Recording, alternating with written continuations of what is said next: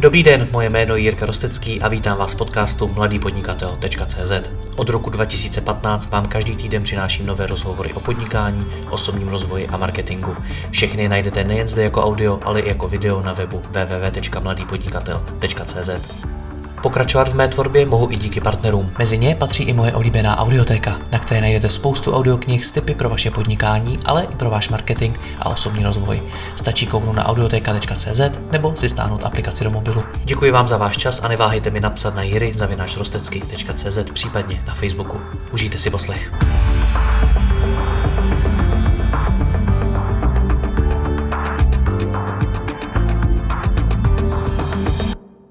Dobrý den, před pár dny jste mohli slyšet rozhovor s dvěma freelancery, Eliškou Vyhnánkovou a Danem Gamrotem o tom, jak zvládají pandemii a jak ovlivnila nebo změnila jejich podnikání.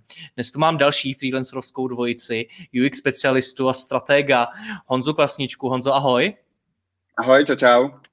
A SEO specialistu Pavla Ungra. Pavle, ahoj. Ahoj, díky za pozvání. Já moc děkuji vám oběma za váš čas. Musím říct, že domluvit s vámi termín na tohleto natáčení bylo nezvykle rychlý. My jsme to zvládli opravdu během pár dnů. S oboma už jsem natáčel v minulosti a vždycky jsme se domluvili na týdny dopředu, protože jste měli narvaný kalendáře. Takže já se musím zeptat rovnou na začátek. Jak na tom jste biznisově? Máte klienty nebo máte spoustu času? Honzo. Tak pojď Pavle, jo, tak dobře, tak já začnu. Uh, já toho mám fakt hodně, no. Spíš jako mám opačný problém, že nezvykle nestíhám a potřeboval bych se svičnout z vodopádu, z vodopádového přístupu plánování práce na totální agil, což ne vždycky jako je úplně fajn v té chvíli, když jsi freelancer a potřebuješ alokovat čas svým klientům. Takže covid to jsem lel v tom, že to moje plánování, jak jsem to měl vždycky a měl jsem to krásně jako v tom kalendáři barevně všechno sladěné, tak tohle je všechno fuč. Jo, a vlastně jako to plánování je teď mnohem horší, takže spíš je to jako naopak a ty práce mi přijde, že je mnohem víc a to mám spíš jako stávající klienty a neberu úplně nový zakázky, takže peklo. Pavle, jak to máš ty? No, uh, já souhlasím s Honzou v tom, že uh, mám uh, docela dost práce klientský, že hodně klientů se ozývá a uh, takže z tohohle pohledu je to v současnosti jako úplně v pohodě. A mně to zase vyhovuje, že se všechno děje online, protože člověk nestrácí čas těma přesunama a chozením na schůzky a tak a uh, maximálně si zapne nějaký světlo nebo prostě si na horní polovinu těla něco oblíkne hezkýho. A to je všechno, že mě to uh, v zásadě mi to vyhovuje a co se e-commerce týče a mě tak já mám jako docela dost práce. No ale my, když jsme spolu natáčeli úplně na začátku té pandemie, tak jste mi oba dva v podstatě řekli, že jste přišli o klienty a že vám propadly příjmy. Tak eh, jaký to u vás mělo vývoj, Honzo? Já jsem to měl předtím tak, že vlastně ne, že bych úplně přišel o klienty a propadl v příjmech, ale měnili se mi, měnil se čas, který trávím u některých klientů, takže u některých klientů to šlo na nula v úzovkách a u některých se mi ten čas mnohem víc jako navýšil, protože bylo potřeba udělat mnohem více věcí, operací, měnili jsme části strategie, takže tam byl ten vývoj jako spíš tady tím směrem. No a teď, jako jak se to změnilo celkově, tak uh, já musím říct, že jako ty práce je mnohem víc. Uh, klienti nám bohužel, nebo bohužel rostou a rostou skokově, na což kolikrát bohužel nejsou připraveni. Tady to bohužel je správný a musíme jako zasahovat mnohem více do procesu na pozadí, do strategie, řeší se mnohem více financování, dějí se takový jako strašně nezábavný uh, fuck upy a problémy, když to řeknu na rovinu. A například, že se na skladní produkty, prostě, který potom uh, není šance prodat, protože to nikdo nechce. Uh, teď jsou ještě takové jako různé situace, jako že máme třeba jako fakt vytuněný shopy, které mají vysoké konverze, všechen marketing je nějakým způsobem automatizovaný, už nám to fakt jako šlape, jsme super happy, ale nemáme co prodávat. Protože prostě covid nám udělal obrovský problémy v tom, jak se teď naskladňují produkty a jak fungují dodavatele. Takže spousta dodavatelů teď v lednu a v únoru psala e-maily ve smyslu uh, objednáte letos v únoru a nebo už letos neobjednáte. Takže se tady dějou takové věci, jako že některé typy produktů vlastně jako letos vůbec nebudou k mání, Máme obrovský vlastně nedostatek plastových výrobků, výrobků z gumy, počet notebooků, co byly na, na skladech, tak to letí všechno dolů. Uvidíme vlastně, jak tady toto celkově se v tomhle roce projeví, ale za mě já se to fakt začínám hodně bát. Dokonce mám jako jednoho klienta, který je vyloženě totálně jako střelec, ten si vzal uh, vlastně úvěr ve výši 100 milionů a nakoupil na sklad, aby měl vůbec po celý rok co prodávat, protože se bojí toho, že už by potom neměl vlastně co vůbec celkově objednávat. Takže mění se to strašně rychle, je to jako šíleně dynamický a, a je to pro mě jako mnohem horší v tom plánování, ještě když jsme vlastně u těch klientů typicky na dlouhodobou spolupráci a není to jenom jako jednorázová akce, která by mohla jako za chvilku skončit. Pavle, u tebe mi přišlo, že ty si ten biznis měl i mnohem víc postavený i na nějakých školeních a nejenom konzultacích a práci pro klienty, je to tak? Je to tak, no. Takže... Tak jak se to vyvíjelo u tebe, protože offline školení ty, těch, těch asi za uplynulý rok moc nebylo. No, je to tak, no. Já jsem vlastně všechno uh, musel přehodit online, uh, což vlastně znamenalo pro mě jako dost velkou změnu v, jako já jsem to vlastně neuměl, jo, jako já jsem viděl prostě ty různé infoprodukty, jak různí lidi natáčejí různé věci. A jsem si říkal, no to je fajn, já někdy, až bude čas, tak to udělám. Ne, že bych měl čas, ale byla to vlastně nutnost, jo, takže já jsem začal chodit na, vlastně byl jsem na dvou webinářích na tohle téma, nakoupil jsem si techniku, naučil jsem se aspoň trošku ovládat prostě software, zaplatil jsem si nějaký licence a vlastně ty školení převádím, nebo převedl jsem jako do online podoby, udělal jsem pár změn, protože vlastně to asi víš sám, že, jako, že učit někoho fyzicky a pak to jenom natočit na kameru vlastně nestačí, že prostě ten, ten přístup je úplně jiný, ale nedaří se mi, nebo jak jsem předtím jsem v podstatě většinou jako všechny školní prodával organicky, že jsem jenom něco tweetnul nebo, nebo tak, což teďka do toho musím mnohem víc šlapat a uh, mám dokonce jako pocit, že uh, jako ta doba přeje spíš kratším než delším formátům. Jo? To znamená hodinový, dvouhodinový webináře jsou v pohodě, uh, čtyřhodinový, pětihodinový školení už si myslím, že nefunguje tak dobře a že se lidem do toho moc nechce. A čím to je, že se ti to nedaří prodávat v takovém množství jako ty offline školení? Je to tím formátem, že to je online? Nebo něčím mm, Já si myslím, že já, já vlastně zatím ještě, uh, to je to, co chci dělat teďka, že chci ty školení uh, rozsekat jako modulárně do menších bloků, který prostě si lidi budou moc uh, kupovat. Já takhle mám zatím jeden, kdy mám featured snippety, takový jednoduchý, jeden webinář hodinový a uh, některý třeba to je poměrně krátký, jsou pro copywritery, to se prodává skvěle. Jo? A já myslím, nevím, budu to muset testovat, ale moje hypotéza je, že je to kratší formát a že ono vlastně, jestli jste poslední dobou byli na nějakým školení, ale to je fakt těžký udržet online tu pozornost fakt několik hodin v kuse i s přestávkama. Takže vycházím z toho, že ten delší formát není úplně jako ideální, jo, a myslím si, že e, se i daří více specifickým tématům, protože já to vidím u sebe, že třeba já mám školení chytrých SEO, který je takový jako obecný, takový vstup do začátku, takový jako spíš strategický, ale není, není v ničem vlastně specifický. Jo? A to se mi nedaří prodávat, nebo mám tam jako největší investice na tu propagaci a pak třeba technický SEO, SEO pro copywritery, to funguje jako velice dobře i ten workshop na tu analýzu klíčových slov, tam toho tolik není, ale takže vidím tam v sobě ten problém eh, v tom formátu, že je prostě potřeba na tom ještě víc zamakat. A je to podle tebe budoucnost dělat eh, všechny ty, ty kurzy primárně online?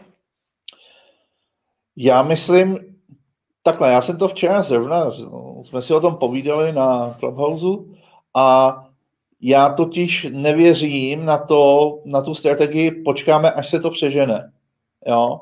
Já si myslím, že je potřeba vycházet z toho, že to, co je teď, je jako defaultní stav jo? a na něj my musíme ten biznis jako nastavit. Jo? Když to časem bude jinak, tak to je dobře, jo? to je příjemná změna. Ale myslím si, že není možný jako čekat, že bude líp. Jo? To znamená, že já se teďka snažím zlepšovat a vylepšovat to, co jako umím školit, jako fyzicky do té online podoby a vlastně pořád se to učím.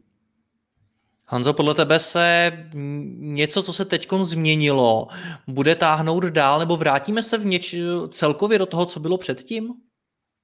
Ať už z hlediska toho, že... jak pracuješ, jak třeba poskytuješ svoje služby, obecně jak podnikáš? Já se bojím, že ono se to jako nikdy nevrátí, že ten stav je totálně jako neměný. A teď jsem se vám sekl, dobrý, už jsem asi zpátky. Uh, už jsi zpátky, klidně pokračuj. Super. Já se strašně bojím, že ten stav je neměný, že už se to nikdy nevrátí do těch zavětých kolejí, tak jak jsme byli zvyklí, ale prostě, že se budeme muset přizpůsobit a bojím se, že tohle bude trvat ještě fakt dlouho takový ty predikce, že to tady bude tři měsíce, půl roku, teď je to rok a vlastně nikdo nevíme, co bude za rok a tím, jak se nám teď všechno dynamicky mění pod rukama a je tady nějakým způsobem jako modernizace všeho od školství přes další a další jako odvětví, takže tady to všechno tady jako zůstane. Na jednu stránku spoustu věcí jako je posun k lepšímu, což si musíme jako přiznat. Spoustu věcí zase jako je potom jako složitějších, typicky, že nám jako chybí osobní kontakt. Samozřejmě jako když je člověk na osobních workshopech, ty výstupy jsou mnohem, mnohem lepší, než když jsem jenom jako online a kolikrát jako vidím ty lidi, že tam jako koukají na mě chviličku a pak tam někde datlí jako e-maily nebo si píšou na Facebooku a že ta pozornost vlastně tam není jako stoprocentní. Takže já se fakt jako bojím toho, že ty změny budou totálně jako nevratné a my se musíme naučit najít nějaký jako nový směr, a, a vlastně udělat si v tom nějaký systém, což si myslím, že spoustu lidí nebo spoustu firm ještě nemá, že pořád doufají, že se to vrátí do toho normálu, který podle mě jako vůbec nepřijde. Co to znamená pro tvůj biznis? Uh, pro můj biznis, uh, pro mě je to teď těžký, protože já jsem byl strašně zvyklý se potkávat s klienty. Osobně jsme měli spoustu workshopů, vyřešili jsme vždycky mnohem víc věcí i rychleji a mohli jsme rozvíjet ty myšlenky, který jeden nakousne, druhý k tomu něco přidá, třetí k tomu něco přidá a čtvrtý to dokončí. A tohle je asi to, co mi teď chybí nejvíc. Vlastně ta kooperace těch jednotlivých lidí, ať už jsou to freelanceri, lidi ve firmě, vlastně to, že všichni se do toho nějakým způsobem více zapojují. Ano, měli jsme online workshopy, zkoušel jsem to několikrát, některé byly úspěšné, že to bylo fakt jako super a připadal jsem si, že je to jako v podstatě offline, Některé byly přesně o tom, že tam seděli takový ty jako lidi, co náhodou se bojí, že něco řeknou, protože naživo by to jako zvládli, ale když se to tam někde natáčí a pak se na to někdo může zpětně kouknout, tak nechcou říct kravinu, protože by vypadali za pitomce. A tohle je jako mnohem složitější, takže to prostředí tady toto nám úplně jako moc nenahrává v tom, aby jsme dokázali vlastně tu svoji práci dělat na 100% správně. Samozřejmě pro mě třeba jako obrovský problém je uživatelské testování, kde já jsem byl fakt zvyklý být s těma lidma offline, dívat se jim pod ruce, koukat se na to, jak pracuje jejich mimika, jak mi jako reagujou. Jo, všechno nějaké jako drobné niance v tom jejich chování mi napovídají, jak třeba typicky ten web vnímají, nebo ten produkt, nebo tu službu. Teď dělám spoustu testování online a není to jako ono. Člověk se může snažit sebe víc, ale vlastně tohle nikdy nebude tak správně udělané, tak jak když jsem s těma lidma seděl vlastně fyzicky. A takový změn v té práci je strašně hodně. No, takže já se fakt bojím, že se nám to nevrátí úplně jen tak jako brzo a musíme se mnohem více jako připravit na to, že teď ten stav, co je, tak to bude nový, jako nová realita a to, co bylo kdysi, tak to budeme jednou možná u piva někde jako vzpomínat. A doufám, že jo. Ty jsi několikrát použil to, že se bojíš. Čeho konkrétně se bojíš? Co, co, co dokážeš ten strach víc definovat? Uh, jakože nebojím se o práci. Práce je, práce je hodně. Spíše se bojím o ten přístup těch některých lidí. A tlačí se nám tady dopředu nějaký online produkty, které nejsou úplně kvalitní a jde vidět, že za poslední vlastně půl rok jich tady vzniklo obrovské množství. Je tady spousta jako dezinformací, se kterými my potom musíme na těch projektech pracovat. Ty lidi už si neumí tak dobře předávat tu zpětnou vazbu mezi sebou, když se dívají do očí, jako když si to píšou mezi řádky někde do Slacku nebo do Asany nebo kdekoliv do mailu ta interaktivita těch lidí, to chybí jako strašně hodně. Předávání informací, jako častokrát se mi na projektech stane, že to, co si lidi řekli prostě na poradě, tak se na to zapomene, i když ty porady jsou online, nebo ty lidi prostě nepřijdou, protože mají něco jiného na práci, nebo si ten den vlastně rozsekávají jinak a už nemají tu pozornost, jakože teď 8 hodin prostě budu pracovat, tak to už tady jako není. Lidi mi ruší ráno volání, protože jdou eh, někde se pít k zubaři, anebo využijí toho, že je hezký jako počasí a vlastně strašně se tohle mění. Je to takový jako mnohem dynamičtější, než kdysi, když jsem to měl v kalendáři a prostě ono se to fakt jako stane. Jo, a pro mě je mnohem složitější teď cokoliv plánovat. Nebo se mi teď stalo, vlastně ten loňský rok tady v tom byl celkem šílený, jako takový ty stavy, kdy máš naplánovanou televizní reklamu, která se má spustit za dva měsíce a klient přijde, no hele, tak vznikla taková jako situace, dostali jsme nabídku, tak to celé, na co si měl mít dva měsíce, tak to musí stihnout za měsíc. teď vlastně najednou mi zkrátili termín, kdy já jsem potřeboval udělat nějakých 80 hodin práce a teď vlastně jako najdi někde plus minus 40 až 50 hodin vlastně v tom čase, se kterým si jako nepočítal. Jo, a teď nechceš toho klienta potopit, nechceš, aby to bylo potom na tebe, takže já jsem se musel strašně hodně učit pracovat s nějakou jako dynamikou těch úkolů a toho času, tak, aby to na mě nestálo. A tady toho se jako bojím, že to bude dlouhodobý stav, že už se nikdy nedostanu do toho svého jako krásného škatulkování, kdy jsem přesně věděl, kdy co bude, ale že to bude stále o té dynamice, o tom přehazování těch termínů a mi to strašně jako nevyhovuje. Já bych se do toho plánování potom rád uh, ještě zastavil víc. Nicméně, Pavle, vnímáš i ty, že se nějakým způsobem mění, řekněme, kvalita té práce a kvalita spoluprací ve tvém oboru? Já si myslím, že eh, to so, to není uh, uh, tolik jako, jako předtím. Nicméně hraje tam roli určitě to, že teďka vlastně všechny věci, které ty lidi hledají, hledají jako online. Třeba dřív se dělo to, že lidi šli na konferenci, pak byl nějaký networking, tam si pokecali a doporučovali si navzájem třeba uh, lidi, agentury, projekty, s kterými byli spokojeni, jo? což se teďka neděje. A oni jsou vlastně hodně závislí na tom onlineu. A já jsem shodou okolností dneska mi psal kamarád, s kým já se znám už asi 20 let a dlouho jsme se neviděli a řešili se ho.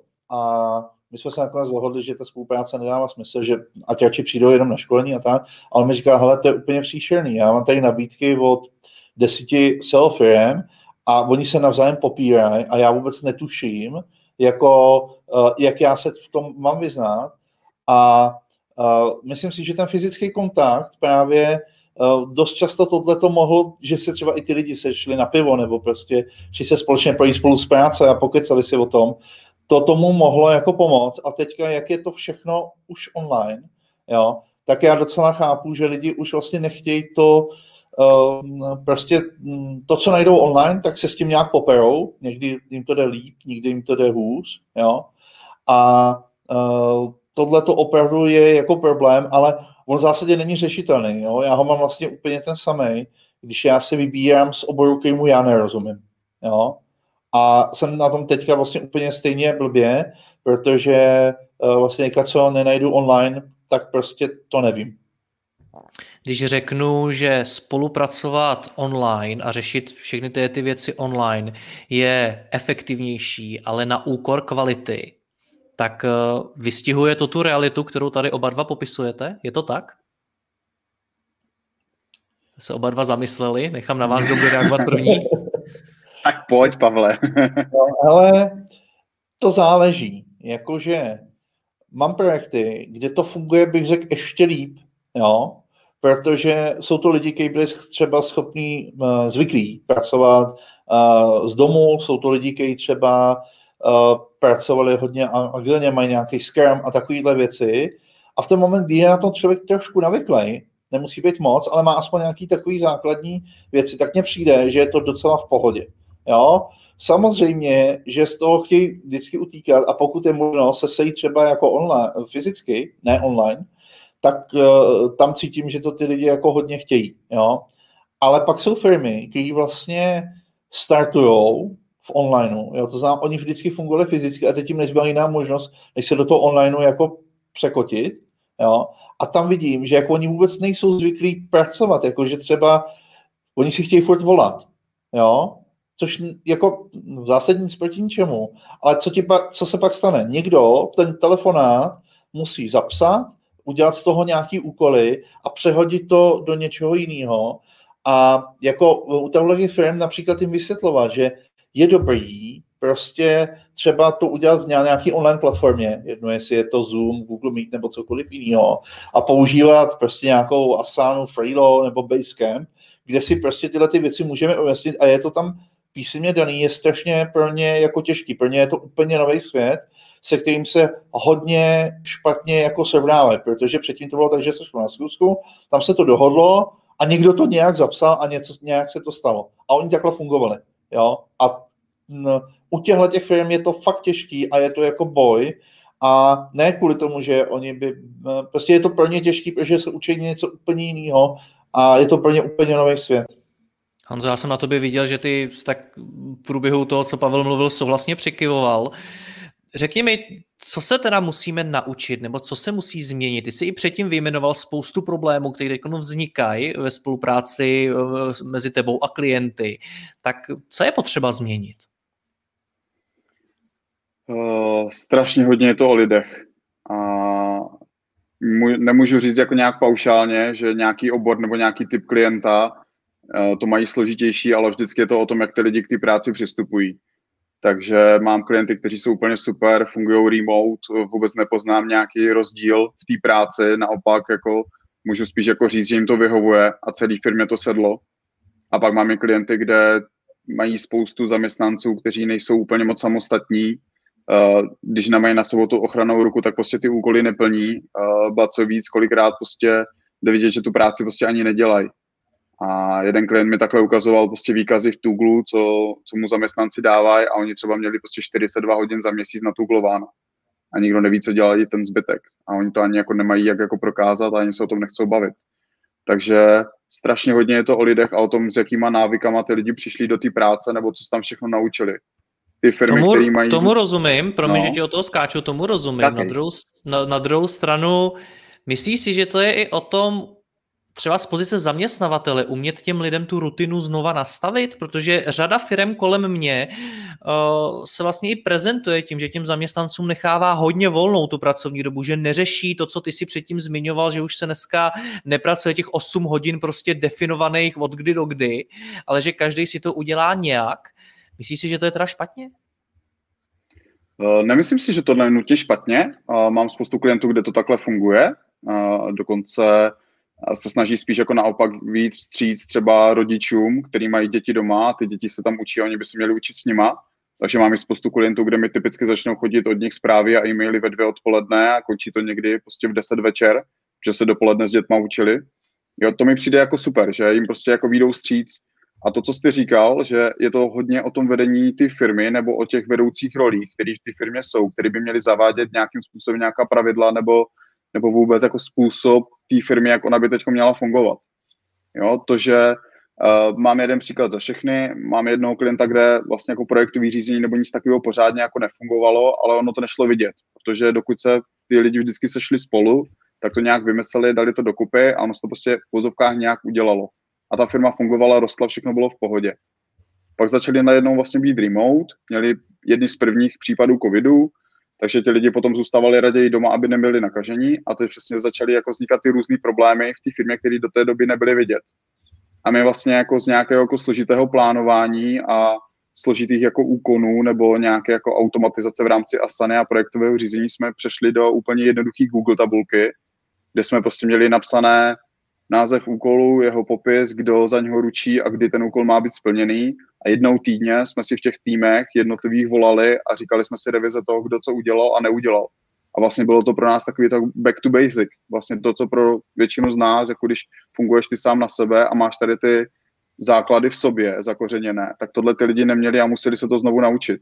A až takhle jsme jeli vlastně tři měsíce v kuse, kdy jsme věděli, že ta naše Google tabulka je celý svět, vlastně té práce a ty lidi to začali jako chápat, začali chápat zase víc ty návaznosti té práce a to, že oni jsou zodpovědní za nějaký úkol, znamená, že když ten úkol má nějaký podúkoly, tak oni to musí fakt jako zadat a oni si to musí pohlídat. Až po třech měsících jsme teprve jako najeli na Asanu a vlastně ty návyky, co ty lidi si udělali, jsme teprve převáděli vlastně do nějakého jako funkčního nástroje. A teď je úplně jedno, jaký nástroj budu mít. Takže častokrát se stává přesně, že máme jako takový ty návraty. Jo, a je super, když máš potom ty lidi, kteří jsou v tomhle zkušení v té firmě a dokážou předávat srozumitelně ty informace dál do té firmy. Protože třeba jako obrovský problém vidím v tom, že ty lidi se snaží ty věci jako komunikovat rychle, nějakým způsobem to předají, nevěří si, ta druhá strana to pochopila. A vznikalo ze startu především jako hodně nedorozumění v tom, jaký výstup kde měl být, jak to kdo pochopil a zadal takže zase to bylo přesně o tom jako back to basic, naučit se správně formulovat zadání, naučit se správně formulovat očekávání, protože ty lidi za sebou nemohli chodit tak, jak byli zvyklí, ale už si museli volat, už si museli pinkat, jeli hromada komunikací ve Slacku. Jo, a tohle si myslím, jako, že byl potom ten problém, který se dá vlastně poměrně jako jednoduše vyřešit, ale ta firma fakt musí chtít a musí chtít to vedení tohle změnit. Pavle, to je to, co popisuje Honza, je přesně hodně na straně té firmy. No, jsou to změny nebo věci, které musí udělat ta firma. Co s tím zmůžeš ty jakožto externí konzultant? Tak já si myslím, že uh, je důležitý, teď to bude znít jako strašně pateticky, jo, ale vyprávět ty příběhy. Jo? To znamená, že já třeba teď mám klienta novýho, který fungovali jako hodně offline, teďka chtějí do online, a já se jim snažím vysvětlovat, že Prostě oni to musí přijmout, jinak cokoliv, co já nebo mý kolegové budou dělat, je úplně k ničemu. Jo?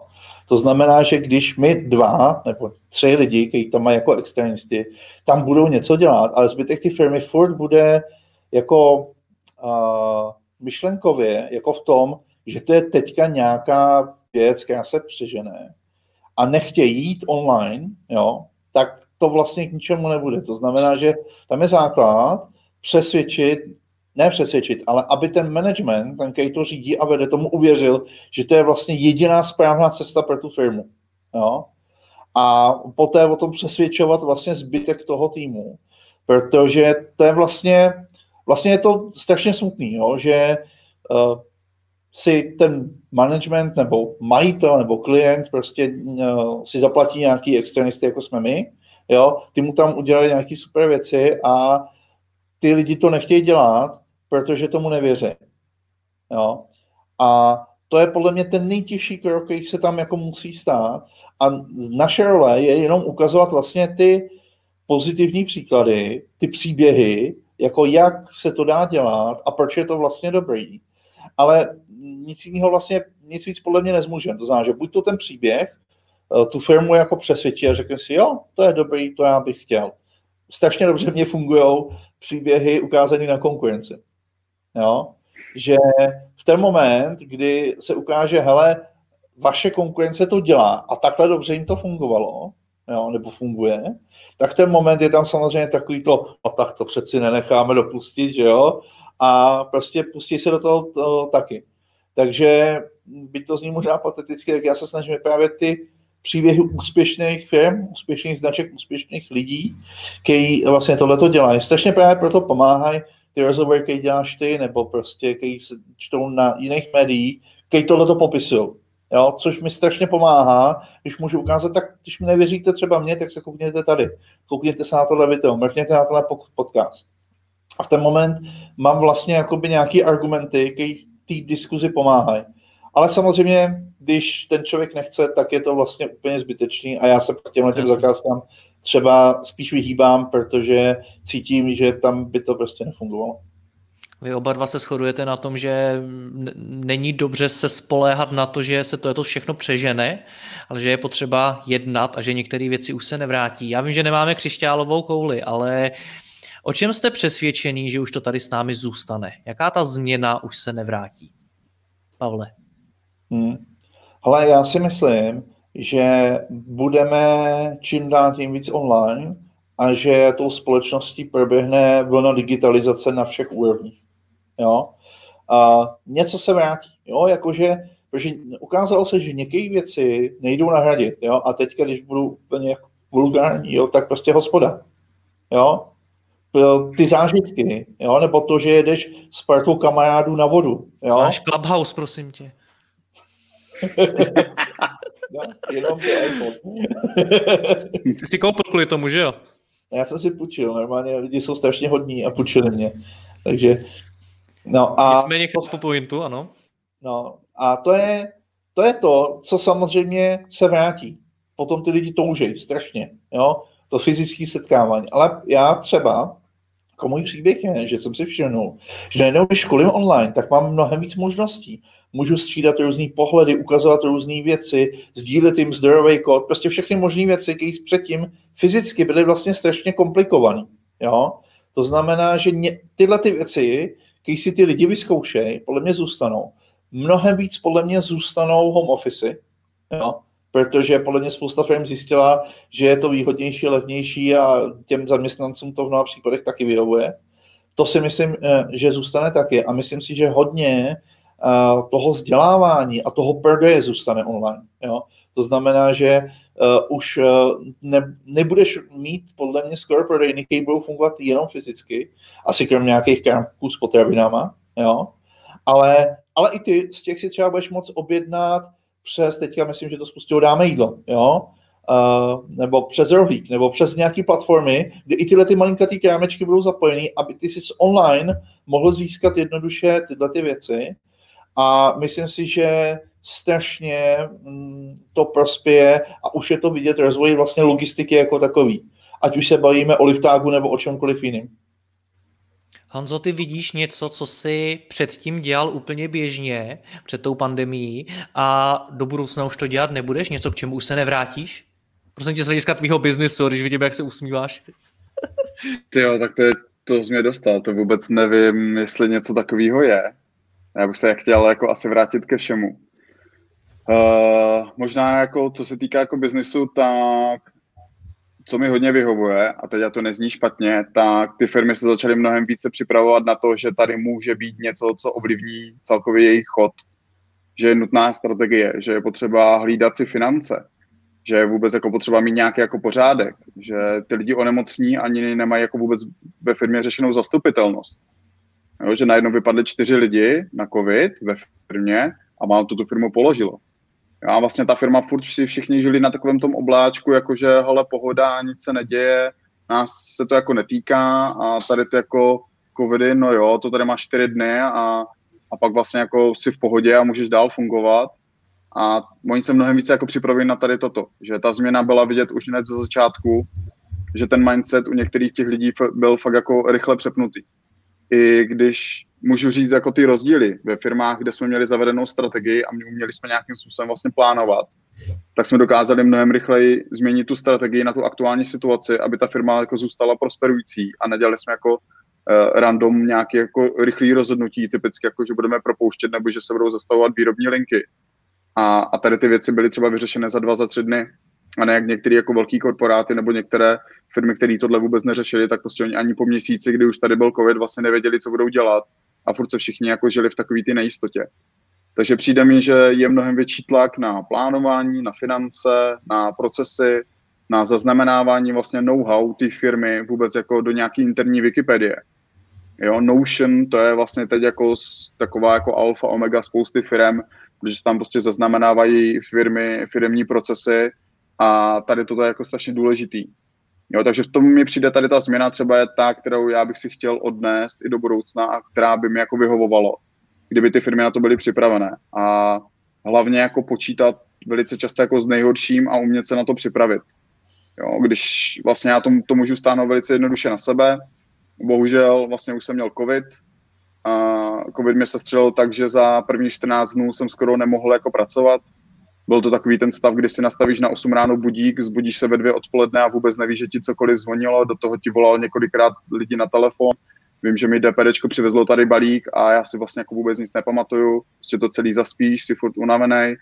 E-mail o čtyřech větách, píšeš 15 minut a máš slovo sled jak prvňáček, prostě strašný a cítíš se furt jako dutej a tohle vlastně už třeba u mě trvá 30.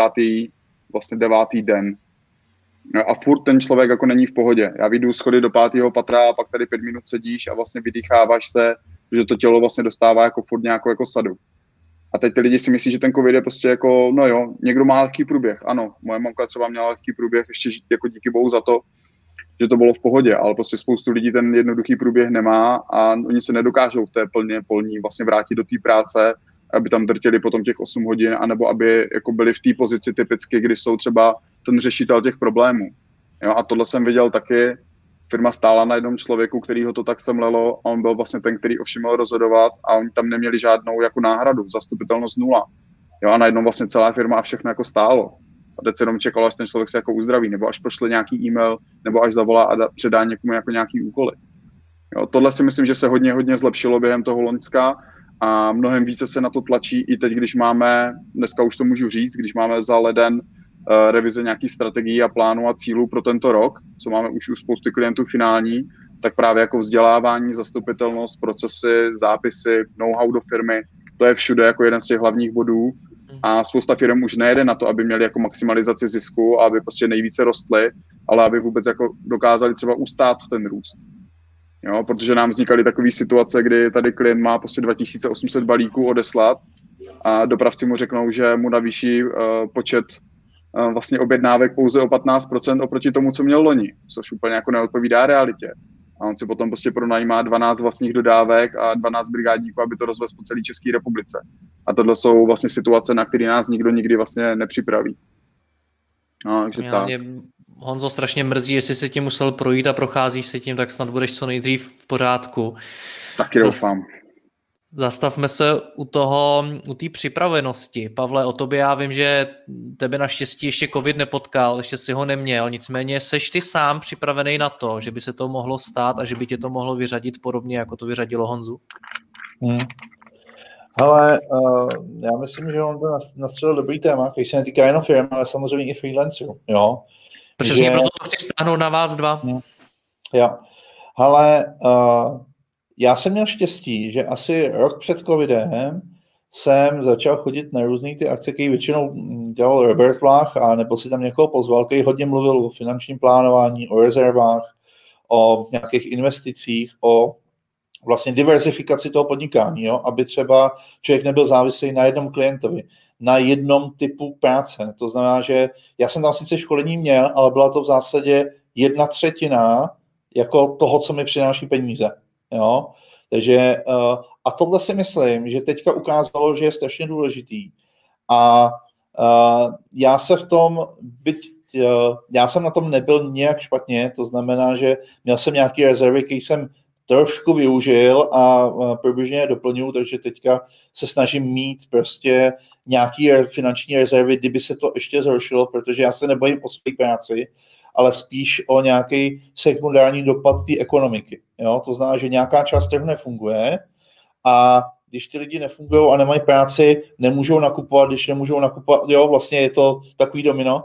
A to je to, čeho, čeho já se bojím. Takže se snažím dělat rezervy, uh, uh, mám vlastně vystav, připravený plán, jako který z nákladů, který teďka mám běžný, můžu v podstatě ze dne na den okamžitě střihnout, nebo je to příjemný, ale prostě dokážu uh, nějakým způsobem uh, tyhle ty věci nedělat. Na druhou stranu já to nechci dělat, protože já to vnímám i tak, že jestli já můžu sám, když je mi teďka relativně jsem v pohodě, nějak pomoct té aktuální situaci, tak utrácet u těch lidí, který jako na tom jsou hůř než já. Jo, takže já se nesnažím teďka jako příliš šetřit, ale uh, samozřejmě mám tu, mám nějakou rezervu, snažím se ji navyšovat, snažím se tam mít i nějaký příjmy, které nebudou závislí třeba jenom na SEO. Jo? Takže já teďka prostě dělám nějaké věci, které souvisí prostě s gastronomí, kde uh, je taky nějaký další můj kanál. Jo? A to si myslím, že by měli dělat všichni, ať, ať jsou to firmy nebo jednotlivci, freelanceri jako my. A uh, vlastně paradoxně, ten COVID, já jsem strašně rád, že ne, že tu je COVID, ale jsem rád, že způsobil tohleto, protože předtím, víš, jakože můžeš poslouchat, že máš mít rezervy, ale v zásadě jsme se měli všichni dobře, takže nikdo vlastně neměl příliš důvod jako to řešit. Je to asi to samé jako ze zdravím, že dokud je ti dobře, tak příliš neřešíš to, že bys měl cvičit a jíst zdravě, nebo někteří z nás, no, ti moudřejší, jo, ale prostě mm, dost často se to neděje. Takže tohle bylo podle mě strašně dobrá změna a věřím, že pro spoustu lidí to znamenalo, že tyhle ty věci najednou bude řešit, jo? že bude diversifikovat to portfolio, v kterém podniká, že si bude dělat uh, rezervní plány, plány B, C, a všechny tyhle ty věci. A to se vlastně snažím dělat. A já, já jsem vlastně furt jako nespokojený, takže já třeba teďka mám nějakou rezervu, asi jako no, mám nějakou, jsou to prostě nižší stovky tisíc, jo, a furt mi přijde, že je to málo, že si říkám, no jo, ale to mi vystačí třeba, já nevím, na čtvrt roku, půl roku, když budu šetřit, a co když se něco pokazí jako na delší dobu, jo? Takže prostě si vlastně říkám, že bych mohl mít ještě jako větší rezervu, třeba když jsem se o tom bavil s Robertem Lechem, což mě fascinovalo, tak on říkal, no, všichni by měli mít tak rezervu na rok, aby to bylo v klidu. Tak já jsem si to přepočítal na peníze a říkám si, ty, no, tak to nemám a asi nebudu, neznám vlastně nikoho, neznám ani moc firm, který tohle to mají, jo. Takže, ale myslím si, že je to jakoby ten směr, do kterého bychom si měli tlačit. Sice, sice to teď nemáme, ale měli bychom postupně makat na tom, aby jsme třeba byli schopní fungovat půl roku bez jakéhokoliv příjmu. Honzo, ty kdyby si to viděl dopředu, že tě to potká a že ti to takhle srazí, tak uh, připravil by si se nějak jinak? Uh, asi, já si myslím, že na to se úplně nedá připravit. Každý furt doufá, že ho to mine a jedeme to svojí denní agendu a plánujeme si normálně a není to úplně jako, vlastně jako ten stav, na který by se připravil. Navíc každý to má fakt jako jiný. Někteří mají úplně jednoduchý průběh, někteří měli fakt, že je to jako položilo. Já spíš jako myslím, že to, jak jsme se jako mohli připravit nebo jak se můžeme připravovat, tak jsou především jako vztahy s klientama. Takže to udělalo třeba strašně hodně, že když zjistili, že jsem měl covid a že to mám těžší a když jsme se k tomu zavolali, tak jako nebyl problém třeba některé úkoly o týden o 14 dnů posunout, když to jako nutně fakt nehořelo, takže to bylo třeba perfektní. Nebo to, že tam je nějaká jako roadmapa úkolů, kterou mají vlastně na straně toho klienta řešit a když já třeba do toho teď nutně nebudu, já nevím, týden prostě vstupovat, tak oni ví, co mají dělat nebo že vlastně ty lidi mají ty jednotlivé úkoly a ví, jakým způsobem je měli vyhodnocovat, nebo jaká je tam jako návaznost. To, že tam fungují ty procesy nebo to projektové řízení. Tady ty věci si myslím, že mi v tomhle strašně jako pomáhají. A kdybych řekl, že to, co mě jako i částečně zachránilo, tak je především tady toto, že to funguje prostě u těch klientů a že kolikrát u některých jsem si myslel, že uh, někdy fungují takový ten jako kopač do zadku, nebo jak to jako pojmenovat tu roli, že musíš stát s tou hůlkou nad některýma lidma a vlastně dělat ty, ty, ty, ty to tady jako nesplnil, tak mě kolikrát někteří strašně překvapili, jak to vlastně vzali za své, chytli to a třeba některé úkoly prostě dotáhli sami a pak čekali třeba jenom na kol, kdy jsme si udělali revizi. Jo, a to mi přijde jako perfektní, že spoustu lidí to naopak jako ještě jako vyhypuje vlastně do toho, že se chcou více zapojit a chcou se více ukázat. A teď mi přijde, že je obrovský prostor pro to, aby ty lidi ukázali kolikrát, co v nich je že prostě na něco mají a že se chcou zlepšit, nebo že třeba by chtěli lepší pozici, nebo kolikrát jako jiný finance. A, a dokonce to často i vidím v těch firmách, že si říkají o ty vyšší platy, že mají třeba větší zodpovědnost a trošičku si mění ta pozice. Tohle je prostě jako obrovská příležitost k tomu, jako, kam se můžeme jako my posouvat, což, což je super. Já nevím, jak to máte vy, chlapi, ale mě už kolikrát bolí zadek z toho neustálého sezení, protože vlastně veškerá moje práce je teď na počítači a těch hodin před eh, počítačem je opravdu hodně. Jak tohle to zvládáte? U tebe, Pavle, vidím, že podle té stěny, že jsi asi v kanceláři, že jo? Jo, jo, jo. Ale já se snažím uh, hýbat, co to jde. Takže uh, já, já vlastně mám takový jako stereotyp, že každý ráno prostě odvádím uh, dceru do školy, uh, potom vlastně jdu do kanceláře, uh, tady nás je vlastně málo teďka, tady jsou asi čtyři, takže každý máme jednu kancelář pro sebe, takže i z tohohle pohledu. To je rozumný rozestup. Ano, máme rozumné rozestupy, takže je to v pohodě. A uh, večer se snažím mít uh, aspoň kus jako zase pěšky, protože, a když je to možné třeba o víkendu, tak prostě s rodinou jdeme někam na výlet nebo tak, protože je to fakt hrozný sedět furt jako uh, někde, buď to doma nebo v kanceláři. A takže já se snažím v těch malých možnostech, co, co to jde, jako uh, nejvíc hýbat, jo, ale samozřejmě ty možnosti jsou omezené, takže je to problém. Já třeba jsem rád, že vlastně Honza to má taky, jako a my jsme měli klienta a vyrábí nějaký terapeutický židli, který oba dva máme teďka. A já mám pocit, že mi to v současné době jako docela pomohlo, protože sedím na té židli mnohem víc, než jsem se dával dřív. A uh, samozřejmě já jsem trošku starší než Honza, takže jako já to vidím i na sobě, takže teďka jsem i prostě začal pravidelně cvičit, byť jsem si nikdy nemyslel, že to budu dělat, ale jako uh, hlavně na ty záda a na ty klouby, eh, kterých vlastně jsou furt v té stejné poloze, mně to přijde, že je to, že je to super. Honzo, změnila se nějak tvoje jako práce, to, jakým způsobem opravdu si plánuješ ten den, protože pro mě je třeba kolikrát těžký opravdu u toho dne sedět eh, jako celý den u té práce. Takže já si to rozdělu taky do nějakých bloků a podobně, snažím se mezi tím chodit na procházky nebo nějak sportovat a podobně. Jak to máš ty? No, samozřejmě je to stejný, jako potřebuješ to nějak rozbít a nejenom 8 hodin sedět do počítače a objednávat jídlo z rohlíku a tady zdáme jídla a vlastně nic nedělat. To bych jsme za chvilku všichni zešíleli. Takže taky u nás hodně, jako tím, že vaříme, tak to je takový jako relax. A před covidem jsme měli procházky a jsem tam cvičení a nebylo to tak pravidelné, jak bychom jako chtěli, ale aspoň jsme se někdy k tomu dokopali. Teď, jak byl ten covid, tak jsme byli rádi, že se jdem prostě odpoledne projít na půl hodiny a to ještě radši jako obden, protože když jsme šli dva dny po sobě, tak ten druhý byl fakt jako náročný. Takže jo, člověk si potom váží toho, že vůbec nějaký pohyb má, nebo že si ten den tomu jako dokáže přizpůsobit. Takže hledat ty jako drobnosti za ten den, který člověk může udělat, ať už, nevím, mám zajít do zásilkovny, tak prostě mám to do jednu zastávku, tak se radši projdu, než kdysi, kdybych tam prostě zajel nebo bych to vzal po cestě při cestě ze schůzky a nenašel bych ty kroky, tak teď se radši jako člověk projde, nebo hodně jako to vaření, nebo přičem jako vypne. No já mám třeba jako mm, tím, jak jsem furt naspídovaná veverka, tak nemám až takový jako problém se dostat do toho stavu flow, ale spoustu lidí vlastně, když už třeba pracují dvě, tři hodiny v kuse, tak mají vlastně tu svoji nějakou jako tu mentální soustředěnost, tak ta jim potom jako nefunguje, potřebují to něčím rozbít a se spoustu klientama vím, že někteří kluci začali jako více vařit, začali se více vzdělávat ve vaření, protože potřebují jako doma nějakým způsobem jako umět vypnout. Jo, a to prostě neumí. Teď je tady druhá stránka věci, že spoustu lidí začal koukat ve velkém na seriály a pak tady slyším, jo, jo, to jsme teď měli víkend, jsme stáli celý tři série, to jsme skoro vůbec nespali a tak. Takže uh, i ten aktivní jako odpočinek podle mě jako teď je trošičku jiný Jo, my jsme taky, jak jsme měli těch prvních 14 dnů, tak prostě jsme tady stáli, Stranger Things, konečně vím úplně všechno, co tam bylo, celý ty tři série, takže dobrý. Ale jako ta aktivita, ten pohyb, my jsme třeba začali mnohem více jako dbát na stravu, co se týká jako vitamínů.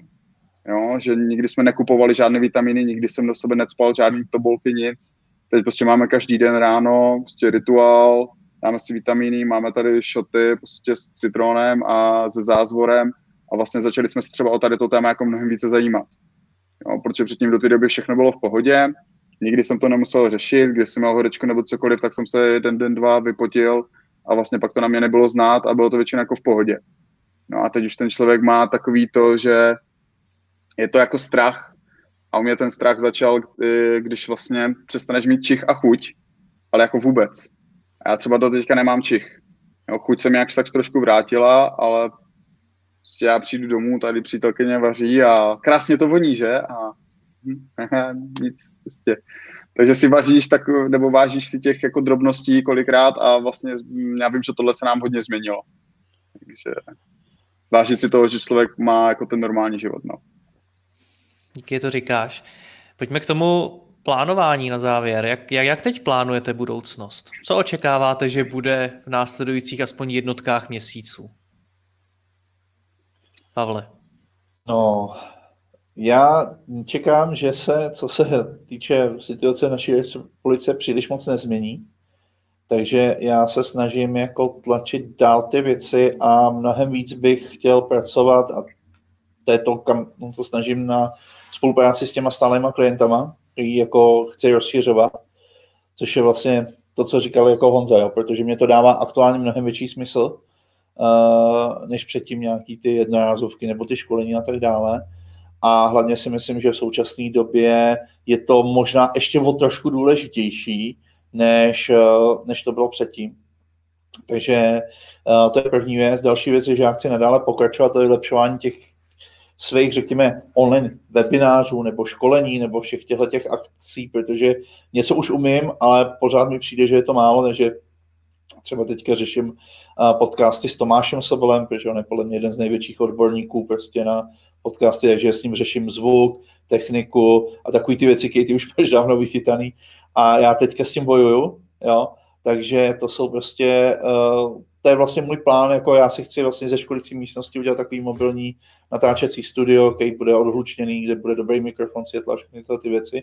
Teďka to bylo vlastně takový, jako ten první rok byl vlastně Protože já jsem to měl tak, jak to mají teďka všichni. Já jsem myslel, že to fakt přejde za půl roku. Jo? Měl jsem to, jo?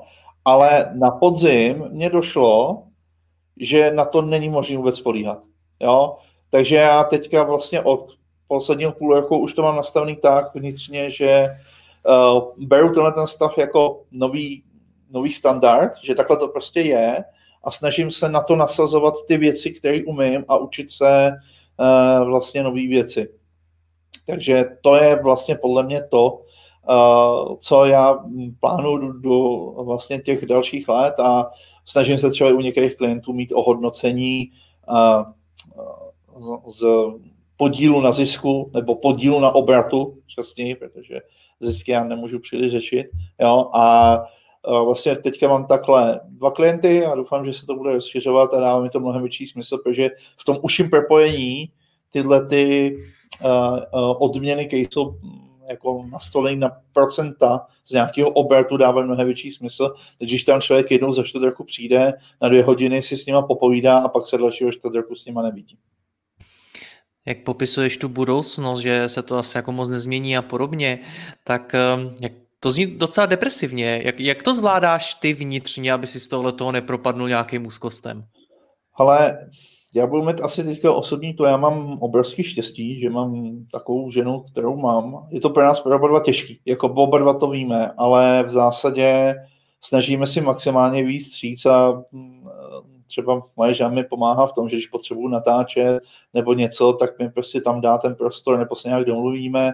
Jo, prostě, což je jako super a já vím, že pro spoustu lidí, kteří mají nějaký partnerský vztah, to třeba nedopadlo takhle dobře, jo? že se hodně hádají, že tam jsou jako konflikty a, a já jsem si asi dobře vybral, nebo moje žena si dobře vybrala, nevím, jak to nazvat. A díky tomu, že no, my jsme oba dva jako živnostníci, jo? to znamená, a ještě máme děti, se kterými jsme se museli jako učit. Jo?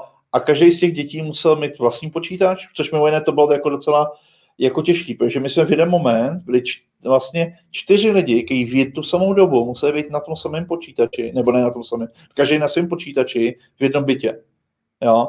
Což není vůbec jednoduchý, jakoby, ať už technologicky, protože uh, pokrytí internetu v, Čes- v Praze není paradoxně tak dobrý, jak bych čekal. Jo? A druhá věc jako psychicky, jo? že prostě mně se to stalo, že jsem měl takhle školení online, takhle jsem si povídal na kameru a přibyla Eliška, že, že jí nefunguje počítač a že má prostě online výuku a že nevidí paní učitelku. Jo? A prostě nikdo jiný než já to ten, ten moment nemohl vyřešit, že já jsem se omluvil klientům. Jo? A tohle jsou všechno věci, které pokud si ty lidi nedokážou jako vysvětlit a domluvit se na tom, ono to zní vlastně divně, jako v rodině se domluvat na nějakým procesu. Jo, ale v této době, kdy každý by měl mít svůj počítač, má nějaký svůj prostor a čas na to, kdy se bude vzdělávat nebo pracovat, tak to vlastně jako jinak nejde. Jo. Takže paradoxně je potřeba podle mě ty věci v rodině trošku plánovat. No. Takže to zní jako, jako bizarně, ale mě, nám to pomohlo a možná, že jsem měl štěstí, že moje žena a já jsme povahově takový, jaký jsme, že jsme takový hodně uh, důsledný a puntičkáři a díky tomu nám to možná vyšlo.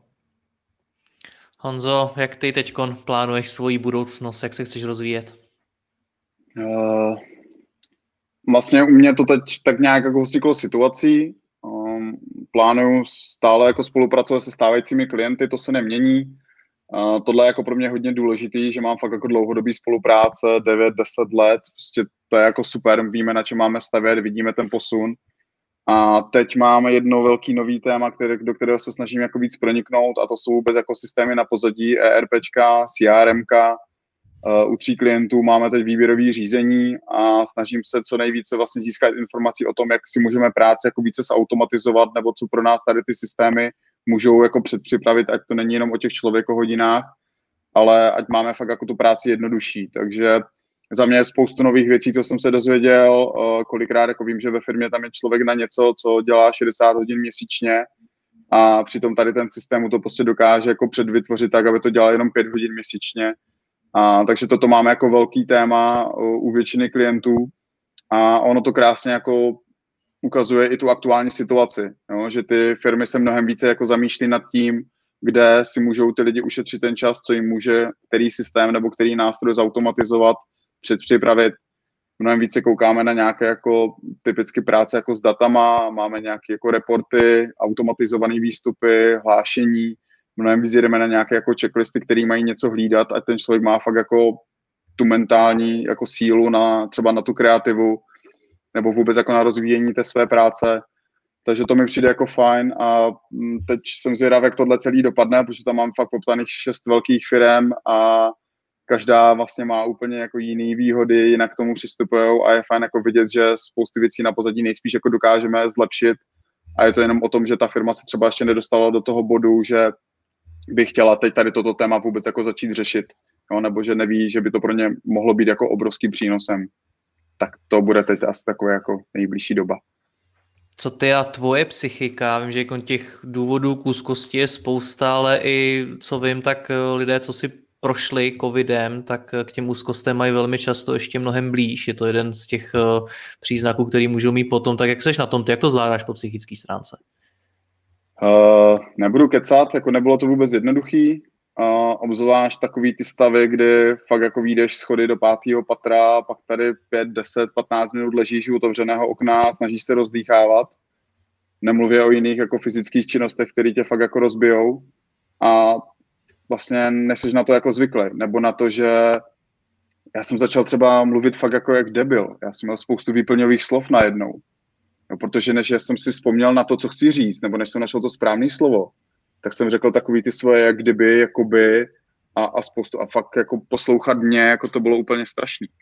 Jo, takže vlastně ten člověk se necítí v té své komfortní zóně, tak jak si byl vždycky sám sebou jistý, začne o sobě i trošičku více pochybovat, nebo, nebo ne, že bych se začal jako více připravovat, ale více se jako hlídám, že třeba tu práci si až tolik neužívám jako kdysi, když jsem byl takový, že prostě se dostanu do toho stavu flow a prostě jedu a nemusím se tolik kontrolovat a ohlížet na to, co tam kde píšu. A teď si třeba ty výstupy jako mnohem více kontroluju, koukám se na ty maily, čtu si to víckrát po sobě, ať fakt jako těm lidem ty výstupy jsou srozumitelné a nemusíme si jako ping-pong jako mailama a je, jako tohle je strašně těžký a blbě se to popisuje, byl tady jeden večer, kdy fakt jako už jsem říkal, tyjo, jestli se na to třeba jako na týden prostě úplně nevyprdnout a prostě nedat, neodložit jako všechno, že zase mi to nepřijde úplně fér jako ke klientům, kteří teď potřebují řešit prostě některé věci a mají jako svých problémů jako dost.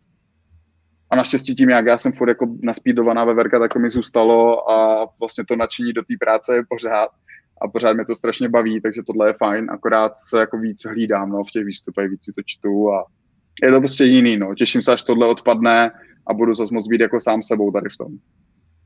Já ti strašně moc přeju, aby to bylo co nejdřív a obou vám chlapi přeju, abyste byli hlavně zdraví, vy, vaši nejbližší. Díky moc za váš čas, ať se vám daří, mějte se. Ahoj. Díky moc. Ahoj. Čau, čau. Díky.